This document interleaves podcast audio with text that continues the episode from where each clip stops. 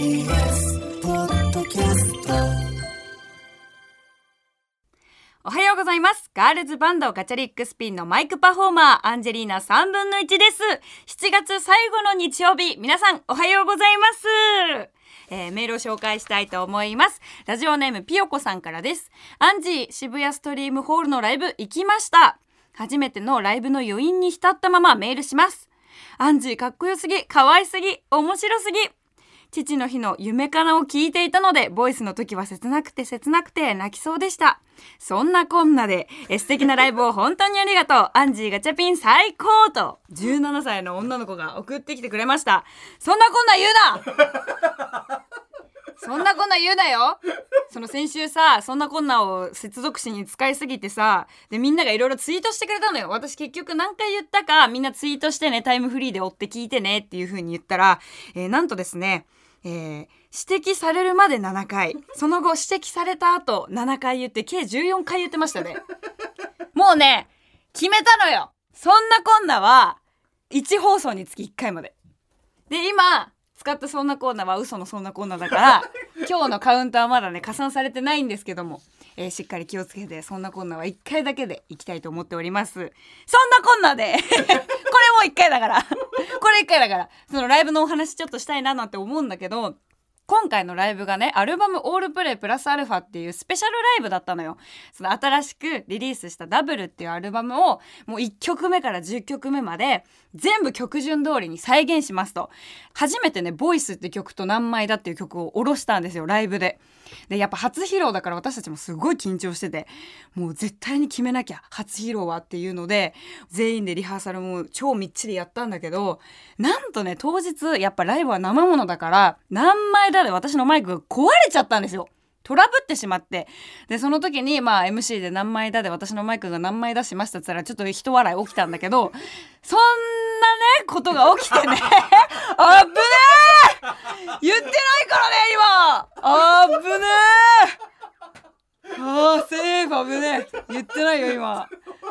そんなことが起きてねって言おうとしたのよ。危ねえ、危ねえ。いや、そんなことが起きたのよ。で、何枚出してしまって、で、ドア玉ほんとワンコーラスぐらい、私結構ほんと頑張って歌ってたんだけど、一切聞こえてなくて、まあ途中マイクがトラブっちゃったってことで、こう周りを見渡して、誰かのマイク使えないかなっていうのを見渡したんだけど、やっぱヘッドセットチームがいたりとか、あともう花ちゃんはがっつりさ、歌ってるからさ、マイク取るわけにもいかないし、もう全員が歌ってる曲だから、やべえ、どうしようどうしようって思ったら、一人だけ歌ってないメンバーがいて、ベースの F チョッパー子が、まリーダーの古賀さんは、絶対歌わせちゃいけないメンバーなんですね。っていうのは、歌うと本当にライブハウスが壊れるぐらいの勢いで、ちょっと結構ジャイアン的歌声をしてるんですよ。じゃあ、古賀さんのマイクしかないって思って、もう走ってマイク取りに行ったんだけど、やっぱ古賀さん歌わないメンバーだから、マイクの音量が鬼のようにちっちゃいのよ。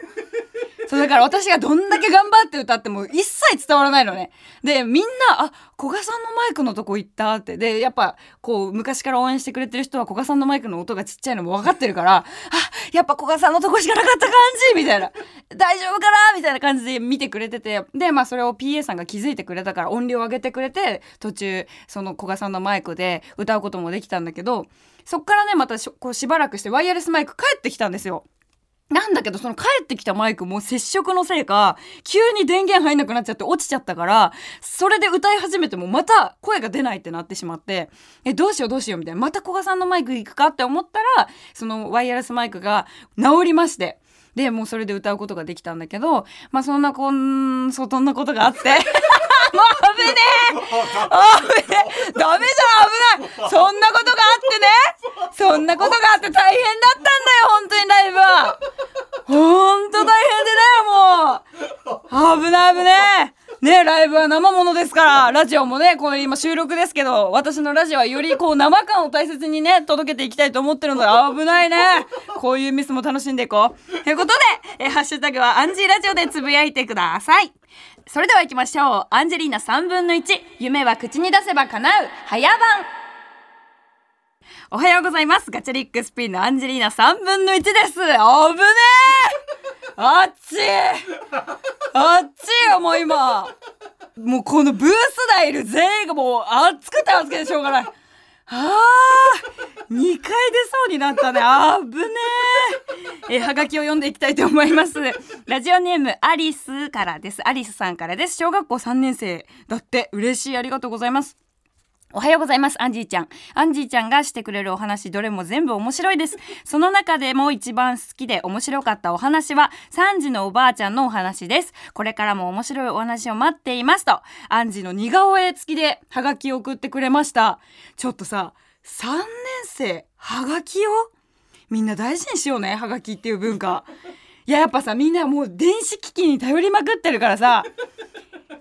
便利だよそりゃ。でもやっぱハガキってすごいさ素敵だよね。しかもほんとさ小学校3年生ってことはさそれこそ漢字とかさひらがなとかもさもうめっちゃ使えるようになって超楽しい時期じゃん。それでさ私にさこんな素敵なハガキを送ってきてくれるっていう。しかも字がねすごく綺麗なのよ。しかもね可愛らしいアンジーのね似顔絵描いてくれてこれはきっと蛍光ペンで塗ってくれたのかな髪の毛。もう私の見事なピンク髪が再現されていましていやほんと嬉しいですね。もう老若男女に愛される味ですからもう下は1桁上は3桁の人いるのかな？3桁の人も聞いてくれてたら熱いよね。こう、アンジーの声を聞きながら、病室で聞いていますよって人がいるかもしれないからね。いや、病室じゃないかもしれない。めっちゃご健全の人もいるかもしれないけど、本当にいろんな人たちに元気を与えられるようなね、メールをね、送れない人もね、いると思うし、ツイッターもガンガンつぶやけないよって人もいると思う。でもね、あの、アンジーのラジオをこう聞いて糧にしてくれてるって人がいるだけで本当に幸せなので、これからもね、あの、ツイッターの反応がもうできないって人でも、メールをくれないって人でも、そういう人たちにもしっかりね、ツイッターじゃねえじゃん !X やん今 X っていうのもじゃあ X を使えない人でもそういう人たちにもたくさん届けていけるような、えー、ラジオにしていきたいと思っております。ということでちょっとね、ドア玉に何枚だのお話をしたので今日はこの曲をかけたいと思います。ガチャリックスピンで何枚だ？マイクパフォーマーアンジェリーナ3分の1、ボーカル、ハナ、ベース、F チョッパー子がギター、友蔵、キーボード、オレオレオナ、ドラム、ユリ。この6人からなるガールズバンドガチャリックスピンで何枚だでした。アンジェリーナ3分の1。夢は口に出せば叶う。改めまして、ガールズバンドガチャリックスピンのマイクパフォーマー、アンジェリーナ3分の1です。皆さん夏ですね。もう本当に暑くて。私さっきさ、TBS 来る時にさ、セミに襲われかけたんだよ。すんごい勢いで私に羽を震わせてきて。ほんと公園だマジで。でもね、そんな暑い夏続いてますけど、みんなちゃんと水分補給してますか？私ね、なんかちょっと最近、喉の調子がね、調子を整えるために水筒持ち歩こうかなって思ってて、結構ボーカリストの方がね、飲んでるお茶の種類があったりとかで、それをちょっと入れながら持ち歩きとかしたら、ラジオの時とかに喉守りながらお話できるよなとか思ってて、新しい水筒が欲しいんだけど、ちょっと水筒にまつわる私すごいトラウマがあって、中学校1年生のさ、体育の時にね、あの、もうものすごい暑い日だったのよ。もう今日みたいな夏日。あ、今日が夏日かはわからないけど、この日がさ、でももうほんと暑すぎて、もうたまったもんじゃないってぐらいすごい汗かいた時があってねお家から出る時にうちのお母さんってなかなかそういう水筒入れてくれたりとかすることあんまないんだけどいつもおばあちゃんが入れてくれるからなんだけどその日は水筒を入れてくれてこれ持ってきなさいって言って渡されたのよ。でもう暑くて暑くてもう体育終わったあっちやと思ってその水筒を飲んだ瞬間にものすごい粘り気と緑を感じてでもう喉にまとわりつくのよ。で私普通に麦茶とか入ってると思ってたからもう普通にむせちゃって って言ってむせてこう手見たら緑の液体がついてんの。え、で、何これって思って、一回本当に整理つかなかったんだけど、入れられてたのが青汁だったのね。で、当時やっぱ、青汁ってさ、ちょっと苦かったりとか、大人が健康のために飲むみたいな印象がすごい強かったから、ちょっと警戒してたのよ。青汁ってどんな味なのかな苦いのかなみたいな。そんなことが起きていた中でだよ。私まだ青汁バージンだったのに、急に、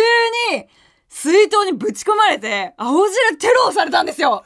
で、思い返すとね、おかんが結構定期購入で青汁超買ってたのよ。うちのおかんってまあちょっとふくよかな体型してるからちょっと健康にやっぱ気を使いたいっていうので青汁から始めてみようかっていうので青汁を買ったと思うんだけどものすごい量の青汁が廊下に積まれてたのよ箱が。でもおかん一個も飲んでなかったのその青汁の箱開けて。定期購入だしどんどん届いてどんどん溜まっていくんだろうなとか思って案の定やっぱすごい箱溜まってたからおかんこれ私で在庫処分し始めたなと思って。もう本当にびっくりしたのよ。私1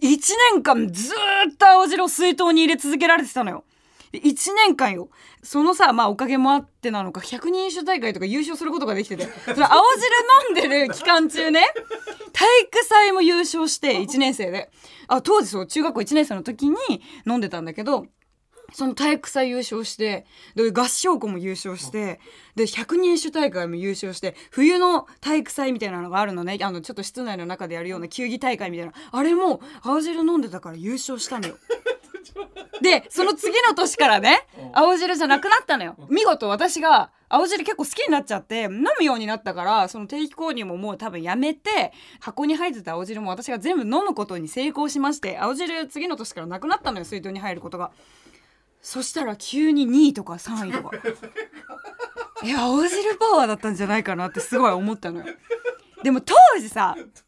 私お父さんのよ話よくしてるじゃない。お父さんうちのお父さんってね私が中学校1年生の6月に亡くなってるんですよ。でまあ7月8月ぐらいからぼちぼちそう学校にもさ、まあ、頑張って通わなきゃいけないし、まあ、制服とかも買ってもらったしっていうなんか自分の中では頑張って中学校もう一回通い始めなきゃなって思ってたタイミングだったのね。そんなさなか真夏の超暑い体育の授業の後に一発目に勝ち込まれた青汁ね。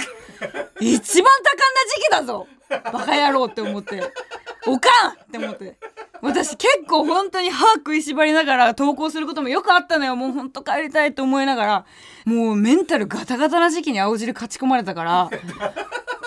まあでもそれのおかげもあって結構ほんと骨も丈夫。骨は関係あるのか分かんないけど健康に生きることもできて1年間過ごすことができたから青汁のおかげなのかななんて思ってたんだけど思い返すとねあ今日めっちゃ思い返すとって言ってるかも。危ねえ。これ一個罠にはまるとどんどんはまってくね。マジラビットホールだね。危ねえ。そういろいろ考えた時にうちのおかんってやっぱ結構本当に大量購入癖みたいなのがもう私が子供の頃からあって多分おかん若い時からだったんだけどあの一番すごい覚えてるのが私がある時にお母さんと一緒にマクドナルドに行ったんですよ。でマクドナルドに行った時にまあ一番好きなのが私チーズバーガーだったのね。まあ小学校からまあ中学校にかけてずっとチーズバーガー食べてるぐらい大好きだったんだけどまあお母さんってさやっぱ娘の好きなものだったりとか息子の好きなものっていうのをこう大切にしたいみたいな気持ちがあるのか私がポロって言ったチーズバーガー好きっていう一言から大量にチーズバーガーを買うようになるんですよ。でうち冷凍庫に たくさんのチーズバーガーを敷き詰めるぐらいチーズバーガーをずーっと定期購入しててでもう両手で毎回毎回こうマクドナルドから帰ってくるとすんごい大きい袋にチーズバーガーをいっぱい入れて帰ってくるの。でそれをたくさん冷凍庫に敷き詰めてで毎回そのいつでもチーズバーガーが食べられるようにっていう環境を作ってくれてたんだけどそんなに食べねえぞチーズバーガーっていう。やっぱ子供だからさ好きなものって食べ過ぎるとさもうちょっともう一時いらないってなるんじゃん。なんだけどうちのお母さんはもうずっと私がチーズバーガー好きなもんだと思ってるからもう毎回毎回買い足してくるのよ私が食べるたびにで私はそれをチンして温めて食べるっていうのをずっと習慣にしてたんだけどある時友達がね遊びに来たのよお家に。まあそれも夏の時期だったんだけどその時に「アイスはある?」みたいな話してて。でうちの冷蔵庫ってその一番下の大きい冷凍庫にまあチーズバーガーが敷き詰められてて でもう一個なんかちっちゃい冷凍庫みたいなアイスとかを入れられるような冷凍庫があったわけよ。でそこにいっぱいアイスを敷き詰めてたんだけどまあ大体さ友達ってさそのい友達ん家のさ冷蔵庫事情把握してないじゃん。だから冷凍庫って言ったら一番下の棚開ければアイスあるんじゃないかみたいな感じでバーって友達が開けたのよそしたら、もう黄色いさ、包み紙に包まれたチーズバーガーがびっしりあるわけね。それを見て、え？え？なぜこんなチーズバーガーあんの？つって。で、いや、そっちじゃないからって言っても、もう私も初めて友達になんか見られたから、裸見られてる気分で、いや、ちょっと待ってみたいな。そっちじゃなくて、あの、上のちっちゃい方の冷凍庫だからいっぱいアイスあるのって言って、あ分かったって言って友達はもう静かに閉じて、そのちっちゃい方の冷凍庫からアイスを取って食べてたんだけど、もう次の日にその子が面白がって、校内中にね、もう先輩とか関係なく、あいつんち、冷凍庫開けたらめっちゃチーズバーガーあるよ。って言って言いふらしたの。でそのせいでなんかそのそれでもなんかあいつんちめっちゃあるからえなんかマック行ってさチーズバーガー食べたいと思ったらあいつんち行けばあるよみたいな感じでいじってきたのよ。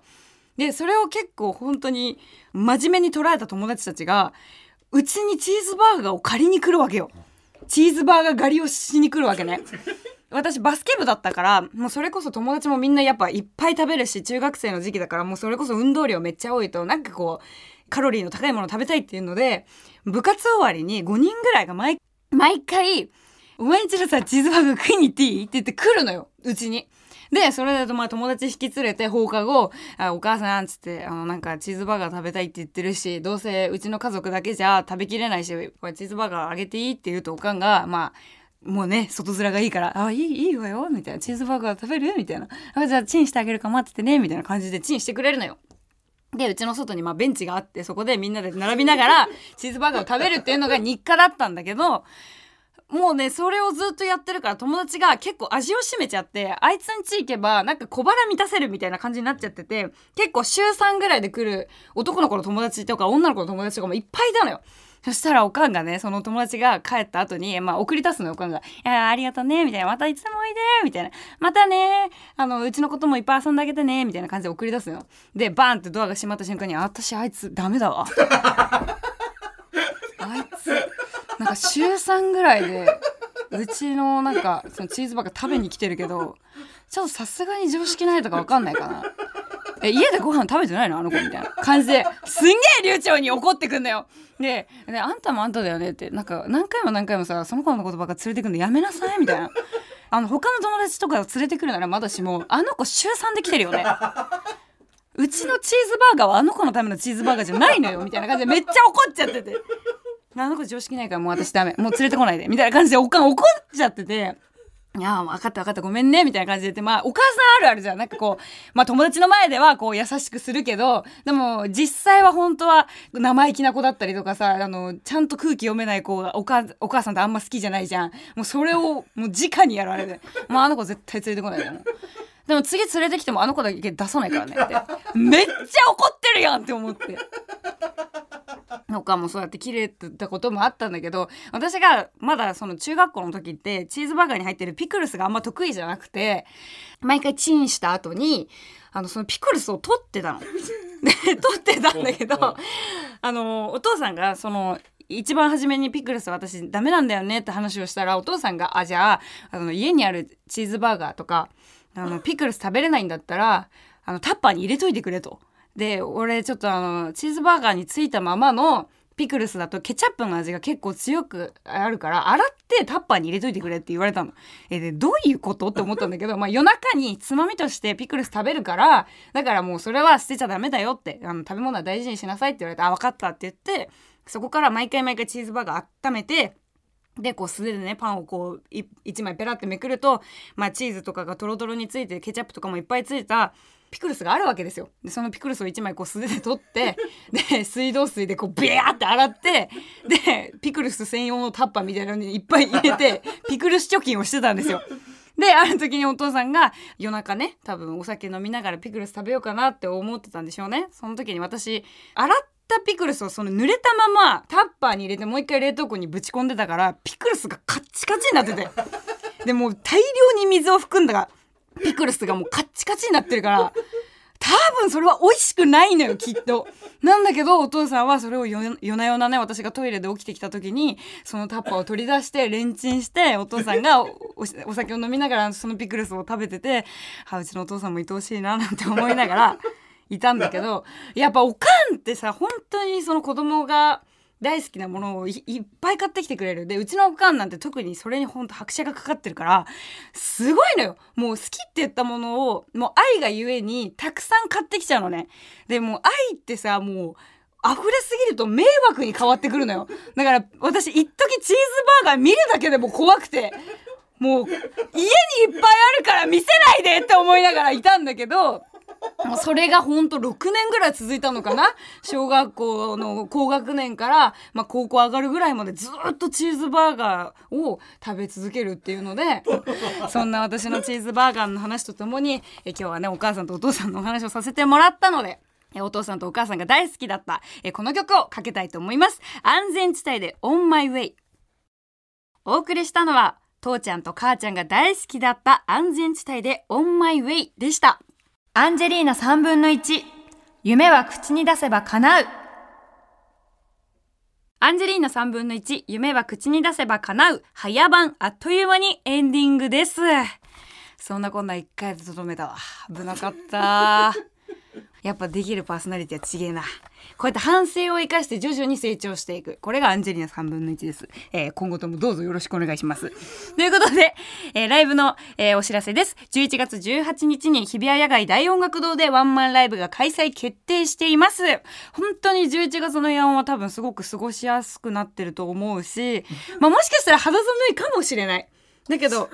もうライブは本当にあっちっちなので、ぜひね、皆さん一人でも多くの方に私たちの音を体感していただきたいですし、えー、7月5日にリリースしたニューアルバムダブルも引き続きたくさん聴いてもらって、私たちの音に触れてもらえたらと思います。よろしくお願いします。番組ではあなたからのメッセージをお待ちしています。アドレスはかなうアットマーク tbs.co.jp 叶うの綴りは k-a-n-a-u 夢が叶うの叶うです。番組で読まれた方には、かわいいかわいい番組ステッカーに私のサインを入れてプレゼントします。それではまた来週日曜朝7時30分にお会いしましょう。お相手はアンジェリーナ3分の1でした。ありがとうございます。